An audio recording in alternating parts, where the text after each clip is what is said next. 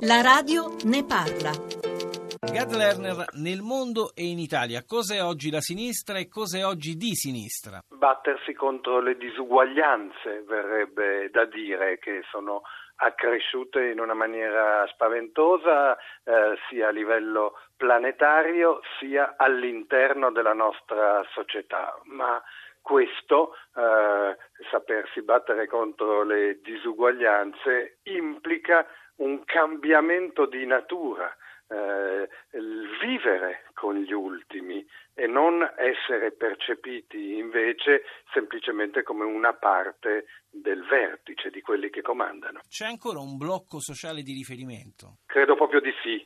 Eh, si eh, affannano in molti a dire che non esiste più la classe operaia, che la manifattura industriale è ridimensionata rispetto ad altri settori, ma poi c'è chi lavora eh, con le mani e con la testa, condizioni sempre più precarie e sono loro il blocco sociale di riferimento. Il problema è che c'è molto individualismo, molto frantumazione, la gente si è abituata all'idea che eh, può difendersi e arrangiarsi soltanto gli uni contro gli altri. Nel pomeriggio di oggi la direzione del PD, come stanno Renzi e il renzismo? Secondo lei che aria tira in casa Demma? Io credo che Matteo Renzi abbia commesso un errore fatale la notte del 4 dicembre, immediatamente dopo la sconfitta elettorale, avrebbe dovuto rassegnare le dimissioni da segretario del Partito Democratico che aveva trascinato a una sconfitta clamorosa, assumendo come priorità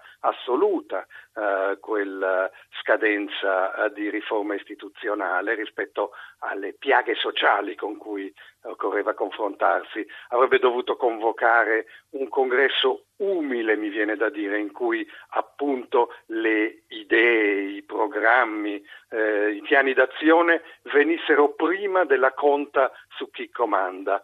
Oggi temo che sia troppo tardi. Si è parlato anche di un Ulivo 4.0. È possibile o sarebbe un ritorno a un passato che non c'è più e che comunque non avrebbe spazio nel presente politico? Ah, io questo 4.0 mi sta antipatico per definizione. Eh, significa immaginare revival impossibili. Il Partito Democratico già contemplava di tenere insieme le diverse culture riformiste, portandole dentro allo stesso partito, cattolici, socialisti, ex comunisti, eh, impegno civico.